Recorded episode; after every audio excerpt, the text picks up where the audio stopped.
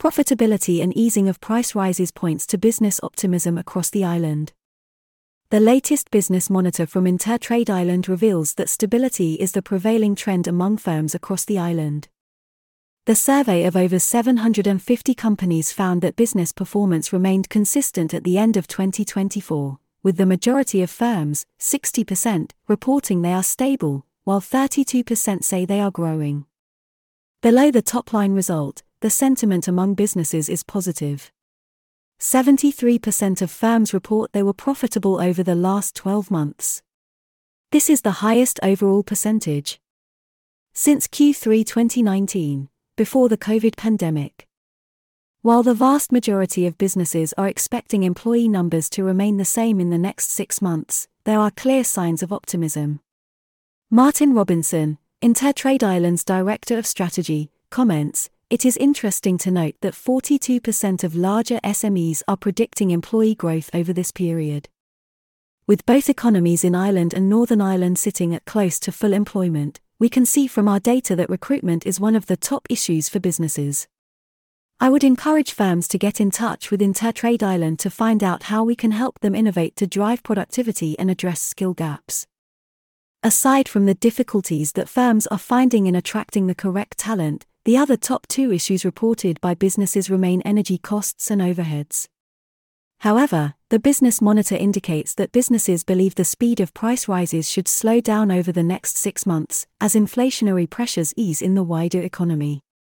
Looking ahead, 58% of companies predict their prices will remain the same, while the number of businesses saying they have increased their prices significantly has halved since the beginning of this year, from 30% in Q1 2023 to 15% in Q4 2023. Only 3% of firms anticipate their prices will increase significantly in the next six months.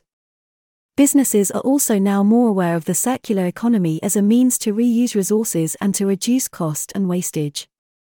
Two thirds, 63%, of firms say they incorporate circular economy principles, with a further 15% working towards this.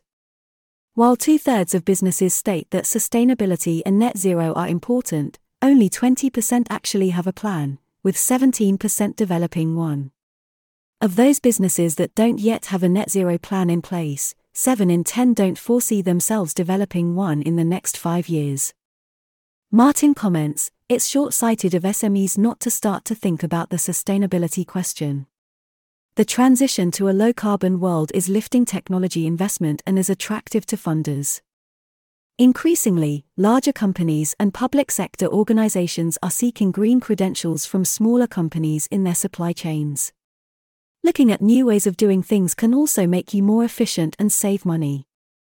A number of the partners that we collaborate with, including Invest NI and Enterprise Ireland, have various schemes in place to help businesses integrate sustainability practices that will also enhance their competitive advantage. At this point, business should start to explore the support available. More about Irish Tech News. Irish Tech News are Ireland's number one online tech publication and often Ireland's number one tech podcast too. You can find hundreds of fantastic previous episodes and subscribe using whatever platform you like via our anchor.fm page here. https colon double forward slash anchor.fm forward slash irish dash tech dash news. If you'd like to be featured in an upcoming podcast, email us at simon at irishtechnews.ie now to discuss.